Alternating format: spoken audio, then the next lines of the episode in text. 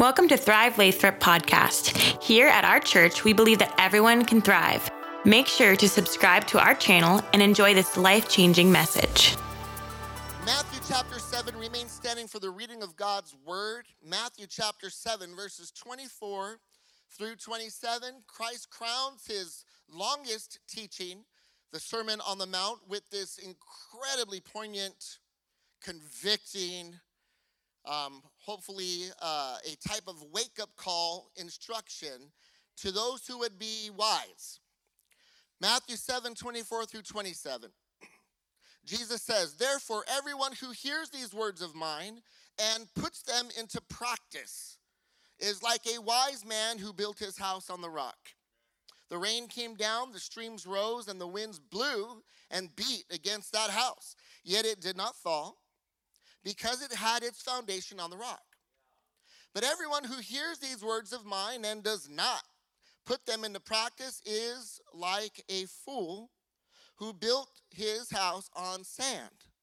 The rain came down, the streams rose, and the winds blew and beat against that house, and it fell with a great crash." This is the word of the Lord. You may be seated today. Thank you again for being here. I want to thank Pastor Chris for the opportunity to speak um, in the spirit of the theme Inside Out with the topic of emotions. Someone say, feeling. Nothing more than feelings. I should have a little glass up here for tips, right? You'd be like, no, you shouldn't. What do we do, believer? What do we do with our feelings? What do we do with our emotions? Now, I've, I've been a pastor in ministry since I was twenty-one years old officially, and I'm thirty-seven, so it's been... See, in church, it's called a joke, not a lie. forty-nine and a half years old, that's the truth. Um, and uh, and so in all these years, just um, wanting to be useful in the lives of people, spiritual development, which I think is the most important part of your life, wanting to be a student of what it means to be a minister, a pastor, a teacher, uh, observing people, observing myself, observing my family, wanting to be um, relevant, wanting to be insightful. And one of the conclusions that I have come to is that in many believers' lives, their greatest threat, the greatest threat, the greatest challenge to their spiritual well-being is not sickness. It's not financial hardship. It's not tragic loss. Now, there are some who can't get over things like tragic loss of a loved one, but that's generally we think about the most Uh, difficult things in the context of a, a sovereign, loving God that doesn't shake our faith. What, what I think most gets to the believer and dilutes their faith and renders them practically, for all intents and purposes, a, a uh, uh, uh, ineffective disciple is the wear and tear of their emotions and their inability, one's inability to harness their heart so that fear will run away like like a like a like a runaway train. Fear just drags them, or or or uh, anger drags them, or um, um, anxiety drags them backwards or into the weeds, into the thickets. And oftentimes there's a repentance, but they we come back beat up, scraped up with regrets, and and if we don't learn the lesson of how to be self-controlled, then in short order, we will be dragged away again. And let me tell you, friend, are you with me? That that's not God's fault, and you can't even blame the devil. Just so you know. And don't stop blaming your husband. Don't blame your wife. We as believers in Christ must grow to the point where we understand the, the, the role of our emotions, that they are valuable, but they are gifts for us to know God and to know one another, to grow in wisdom and empathy and compassion passion, but that the person of God and his revealed word trump all feelings. We must have a proper relationship between our emotions and God himself, his person, who he is, and the word he's given us. We have to reconcile that. And when our emotions rise up, that we grow to the point where we submit them to the person of God and his expectations of us. Are you following that at all? So it isn't about becoming like Spock. You know, there's a rise of stoicism in our culture. People who just want don't want to get too high, don't get too low. It's not about becoming automatons or robots. No, God made us uh, to some to a lesser degree than others, but passionate and emotive. And what's what makes our worship experiences uh, sometimes um, powerful is that we're willing, our willingness to emotionally open up and respond. So, so it, it isn't that we we gotta like turn it off. No, you turn it off, you squash it down. You that that gets you sick in another way. But it's about growing, maturing, so that you know when a child throws a fit, we get it. But we can't be throwing fits when we're forty. I went there. Can't. And we do. We might not throw ourselves on the ground kicking and screaming, but we throw fits. We let our emotions take us to places that are unhealthy. Well, when Christ crowns his great sermon with this, I believe that, that what he was saying is that there are going to be times when you read Matthew five, six, and seven, you get to the end, he's connecting all of his instructions, all of his great teaching with the reality that we will be tempted to not want to or feel like complying or living in it. He, he knows that there will be times when we, our emotions might rise up and drag us into various temptations. They might dry, drag us into, uh, uh, he, he speaks to adultery. It might drag us into fits of rage. He speaks there about cursing others. It might drag us into all types of places where we allow our flesh and our emotions to be our master. And so he says, the wise man will hear what I have to say and do it. Put it into practice. Apply it. The fool won't, and the storms will come, whether that's illness or financial struggle or temptation or something as minor as someone cutting you off on the freeway or you not getting the promotion. The storm will reach your shore. The storm will reach you. We don't preach a prosperity gospel here. You want that foolishness, you got to find somewhere else. But we're not going to ever say that, oh, yeah, God's going to make you rich and famous. And huh.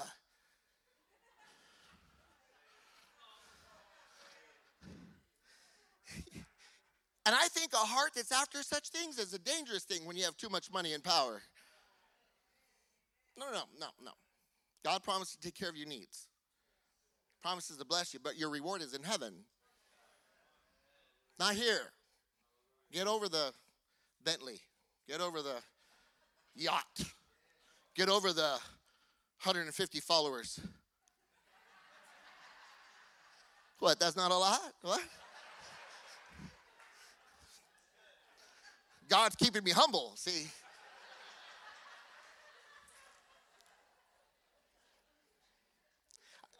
Can, can I can I can I challenge you with something here? Then we'll get into the. I'm going to go real quick through the through the through the points. I hope you get it. It is worth putting into practice God's will over yours. It is worth it. And and, and if we could be sober-minded instead of all drunk by the. Intoxicated by the things of this world or our own feelings and passions and desires. If we could just be sober about it and we look at the will of a loving, benevolent, omnipotent God and our little will that is only informed by what we see, it would be easier to submit.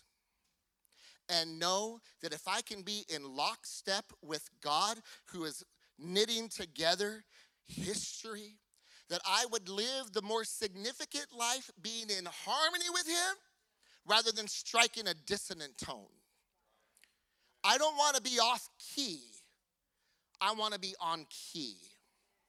I want to be a part of his music. I don't want to be that one that can't keep tempo, that one that wants to write a new song, a different song. The great songwriter, music composer of the universe knows more than I do. So if I can just be in sync with him, regardless of what my little mind thinks and my little heart desires, if I can be in sync with him, that is the life that is worth living. That is the life with eternal value. That is the life, and that is the that is the the the that is the rock. That is the foundation of a life where even in the Ukraine, there are believers that are rallying together and praying. There are pastors that have stayed where they could have ran. There are clergy members that are running to instead of running away. Why? Because we can point to the things that are eternal, not temporal. We can point to the one who is sovereign. That life is worth living. That life is worth passing on to our children. A love for God and his word rather than a love for oneself and what they can acquire. Passing on to our children and our children's children the way, the truth, and the life. The one who calms the seas. And when he doesn't calm the seas, he makes sure your boat doesn't sink. That's what's worth doing. That's what's worth believing. That's what's worth living. Are you with me? So when our emotions rise up, we have got to make sure we're interlocking our heart with the truth. Got to connect them. We got to make sure that we're pleasing the Lord. So as we look at this passage, I want to say just a few things. Are you ready? Number one. What Christ challenges us to be is an architect. He says, build your life. Someone say, build your life. Say, build my life. He wants you to be an architect. You have a choice. It's beautiful. Build your life strategically. Build your life strategically. When we were kids, we made forts. You ever make a fort? Out of cardboard. Remember that? And when it was too cold, you make a fort in the house. Get some chairs and a blanket. How many took the time to do that? You thought about everything. And then you got all the snacks and put them in there. I don't know if you remember the, the Little Rascals. Anyone old enough to remember the Little Rascals? You old. Just kidding. Calm down. Calm down. We're in church. Relax. Calm down over there. I remember it too. If you remember them, you probably remember Felix the Cat too. That's going way back. Little Rascals, the boys had a had a like a fort. They called it the He-Man Woman Haters Club. He-Man Woman Haters, except for Alfalfa. He, you know, he was the Romeo. When we were kids, we would build forts with great ingenuity. We'd resource it. Have we ever thought about our lives and that we're building something? You have an opportunity to build strategically the most important parts of your life, taking the blueprints that God gives you to build a life, taking your marriage and building it according to the blueprint. See, you shouldn't just have things happen to you all the time. You got to assert yourself. Can't just be a victim of circumstance. Oh, I don't know. They did this. They did that. They didn't give me that. They didn't give me this. You got to assert yourself. Assert yourself in your marriage. Build it with a plan. Take parts of your parents' marriage and apply it that were godly, and the rest, toss it out. That's not disrespectful. You don't have to tell them. Keep it to yourself. But if there's stuff you learned in your house growing up that wasn't good, you surely did, by the way. You surely did. Because we, we, we, they're, they're, they're human. Take the good.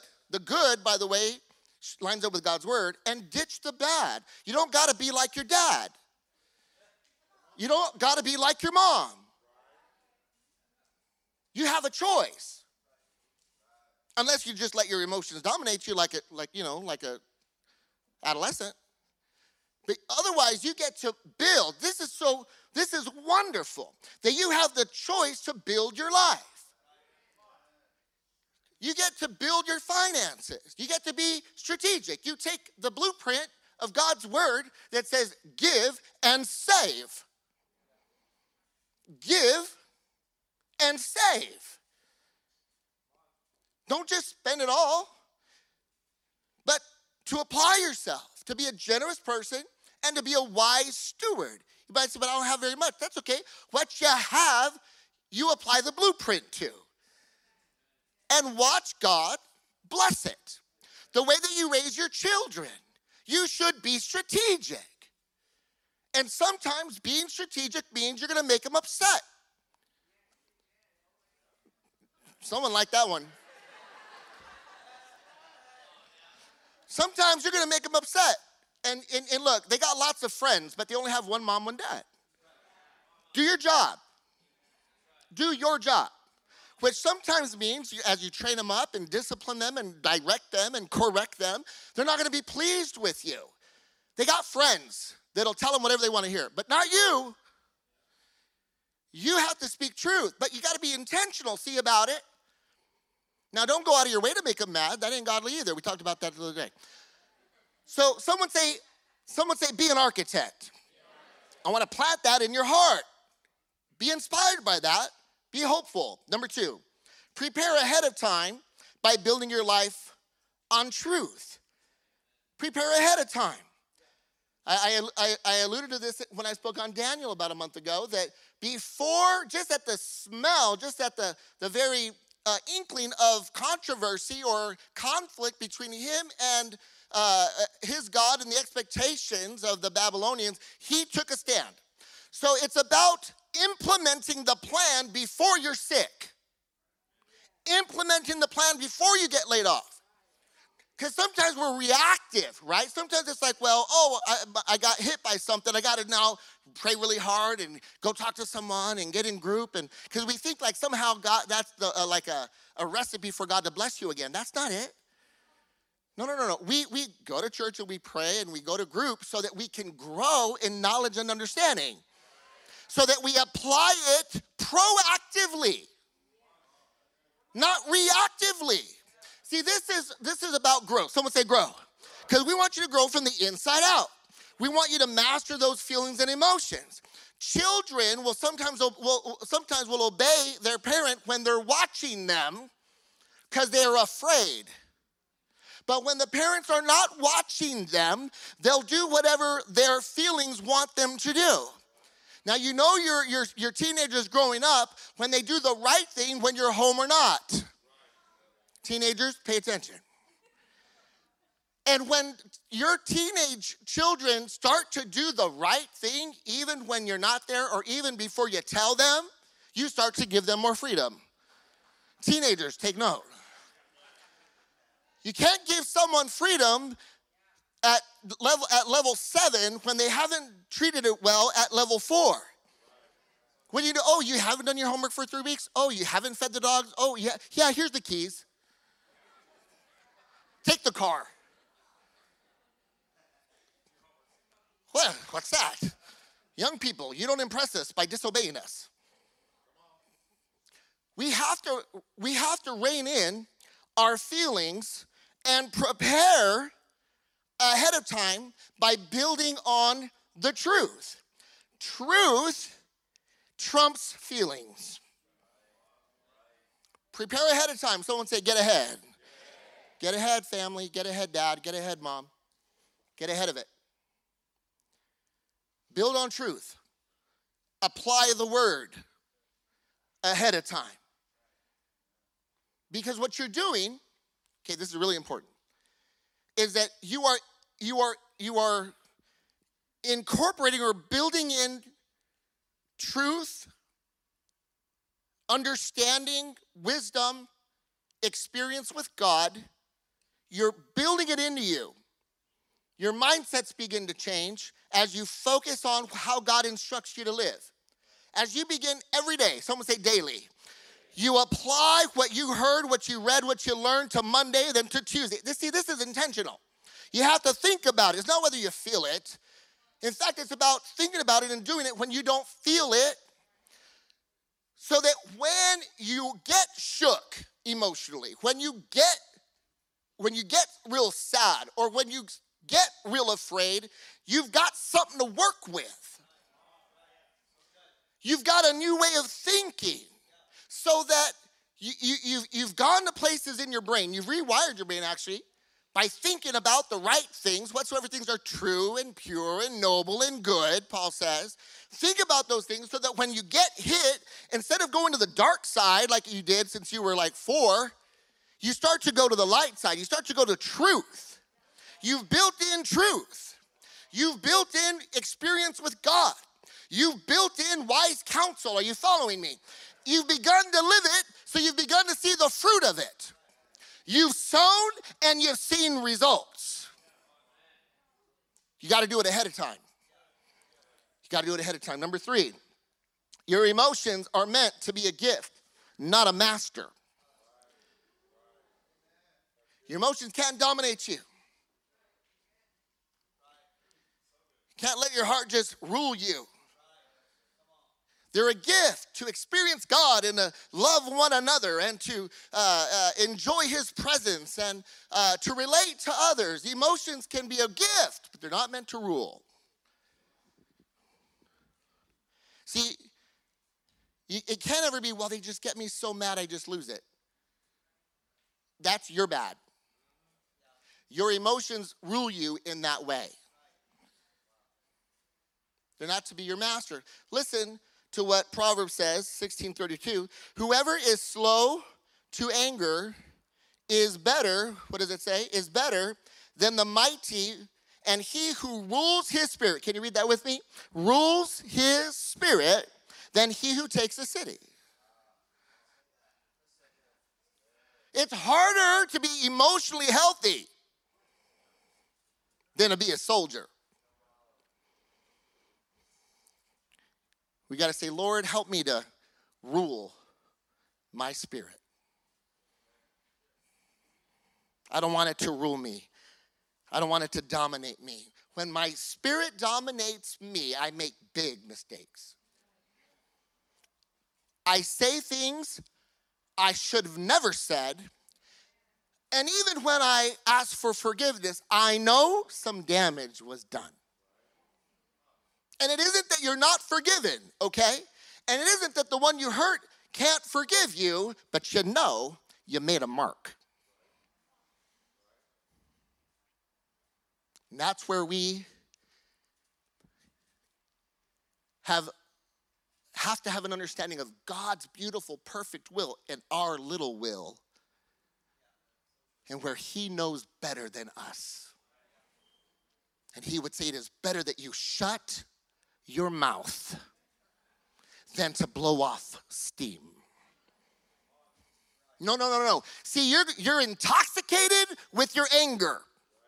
And you're going to sober up in an hour, and you're going to be sorry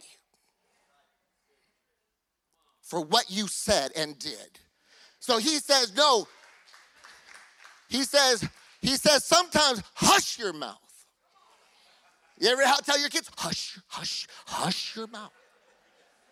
Because shut up was a bad word in our house, so we just turned it around, hush up.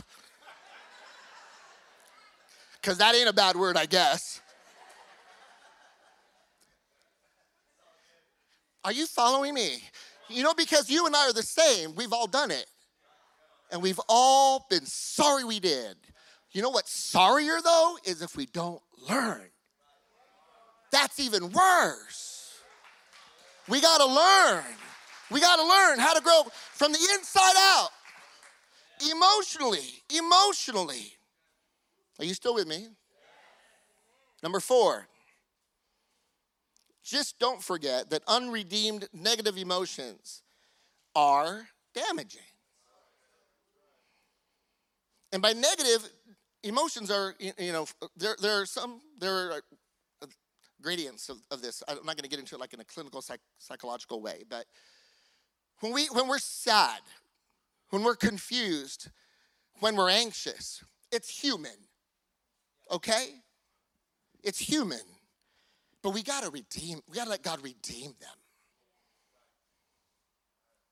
When you just live unbridled,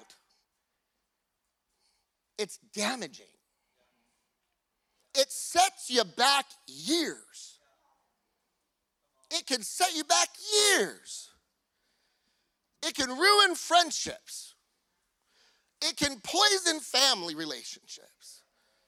It can cost you jobs, good jobs. And then we, we get our pink slip and we're and we blame it on politics and nepotism and all, but you know, it could have been just you. You ever thought about that? I mean, it could have been. Maybe it wasn't.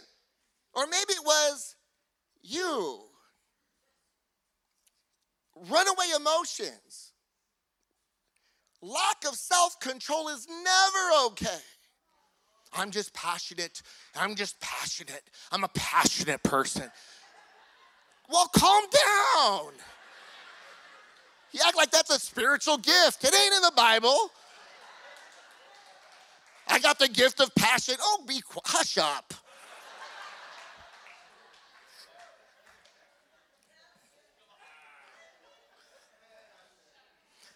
Listen what the word says about some of that passion. An angry man stirs up strife, and a furious man abounds in sin. Make no friendship with an angry man and with a furious man or woman. Do not go, lest you learn his ways and set a snare for your soul. Watch this. Wrath is cruel, and an anger is a torrent, and who is able to stand before the jealous? A sound heart is life to the body, but envy is rottenness to the bones. A merry heart makes a cheerful face, but by sorrow of the heart, the spirit is broken. Anxiety in the heart of man causes depression, but a good word makes it glad. There is no fear in love, but perfect love, what? Casts out fear. So negative emotions that run amok are damaging. I still got a little bit of time. Are you ready? I'm gonna go quick. I'm gonna say this really quick. How do we keep our emotions in check? How do we, these, this is all about strategy. You have to beware false news. Beware fake news. We've heard the fake news, right? The enemy's going to want to whisper in your ear, you're defeated, you're lost, you're nothing. Beware fake news. You ever gotten all tied up in knots over something that just happened in your mind?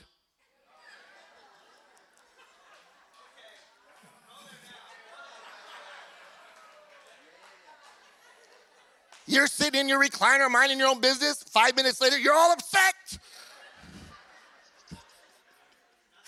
It ain't even happened. Beware fake news. Can, can we please, see, this is about being sober-minded. We got to stop and identify the real enemy.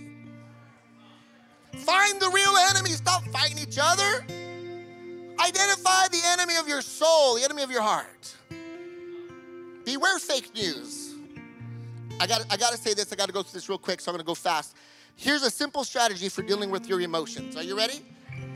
Okay, and maybe they'll make this available somewhere. How to deal with your negative emotions. How to deal with your emotions. First, prayer needs to be the first, go ahead. Prayer needs to be the learned first instinct. When you get hit, first thing you do, don't cuss. I know you. No, no, no, no. The first instinct, you gotta learn it though. That's why I put learned. It ain't natural. You came out screaming. You came out your mama screaming. Mad at the world, it's too cold, I'm hungry. all emotional. Hey, prayer's got to be the first learning instinct. Get God involved right away. Before you go off and do something foolish, get God involved. He's right there. He loves you. He's with you. Don't marinate in the anger and the fear and the anxiety. No, no, no. Right from the get-go, Lord, I need you. Lord, help me. Help me right now. I am being tempted. I need you, God. He's right there. It'll make an instant difference. Number two, identify the thoughts that led to the emotions and why you thought them. Again, you could be, you chase that, you, you follow that rabbit trail to something that is imagined. You got to find out what led, what thought. Someone say, think it before you feel it. That's how your emotions work, right? We've taught you that lots of times. Identify the thoughts. What led to my anger? What led to my lust? What led to my anxiety? Why do I think them? Number three, make a decision as to how you're going to deal with the thoughts and events. See, someone say decision. That's the brain. That's the mind. That's where you incorporate truth. Decide. Don't react. Don't just react. Decide. What am I going to do with this? How am I going to deal with what I'm feeling? Number four, consider how your decision will affect you and those around you. See, you'll temper your emotions. You'll temper them. You'll, you'll, you'll bridle them when you consider the witnesses around you. Your kids, your coworkers, your neighbors. Consider that. It's not all about you. We do a good do- job talking about that here at Thrive. It's not about, all about you. Your best life is lived for others. Mm, someone write that down. Someone needs to get a tattoo. Your best life. No, just kidding. Just kidding. Just kidding. Live for others. It's, Your best, your worst life is lived for yourself. You will make the worst decisions ever with just yourself in mind. I know society teaches a dogma of self-worship. It's not biblical. No, we live for the glory of God, which means we're going to live for the benefit of others. So that means how you respond, how you deal with your emotions, what you do with real, real tragedy, like real problems. Because your emotions can be based in imagination or they're based in reality. You really did lose your job. You, you, you really did lose a loved one. You really are sick or hurting. But you have to consider, Lord, how, what, what do I do with what I feel? Because others are with me. Can I give you two more? Take every emotion and every action and present them to God. You are living sacrifices. You burn for God.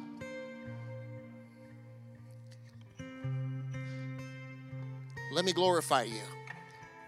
You know, there is such a thing as righteous anger. Lord, if I'm going to be mad, let me be mad for the things that anger you, not just me. I present them to you. I present you my emotions and my decisions. I want it to be as worship. And then the last one is rest in him. You do those six things. From pray and walk through those steps, and then at the very end, you rest. Lord, you know why? Because if he says, quiet, don't say nothing. But Lord, I know. Because he could say this to you. Are you ready? He could say, I'll, I'll take care of them, but you got to learn something. You got to learn something. I've got things for you that require you to be self-controlled and disciplined. I can't trust you with more until you get yourself under control.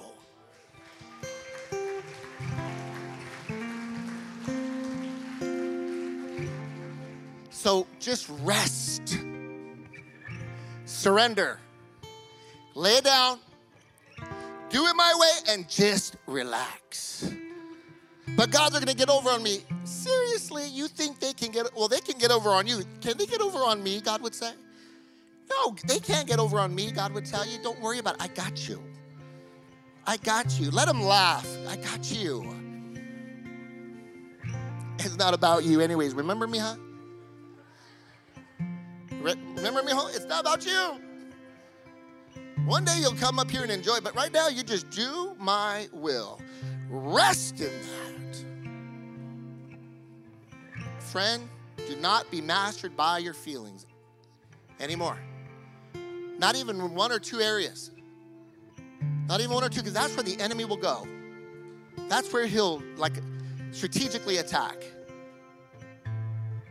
Let's allow the word of the Lord and the person of Jesus Christ to rule over what we do with how we feel. Would you stand with me, family?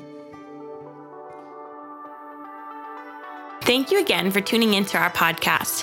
For more info, please visit our website at thrive lathrop dot com. Have an amazing rest of your week.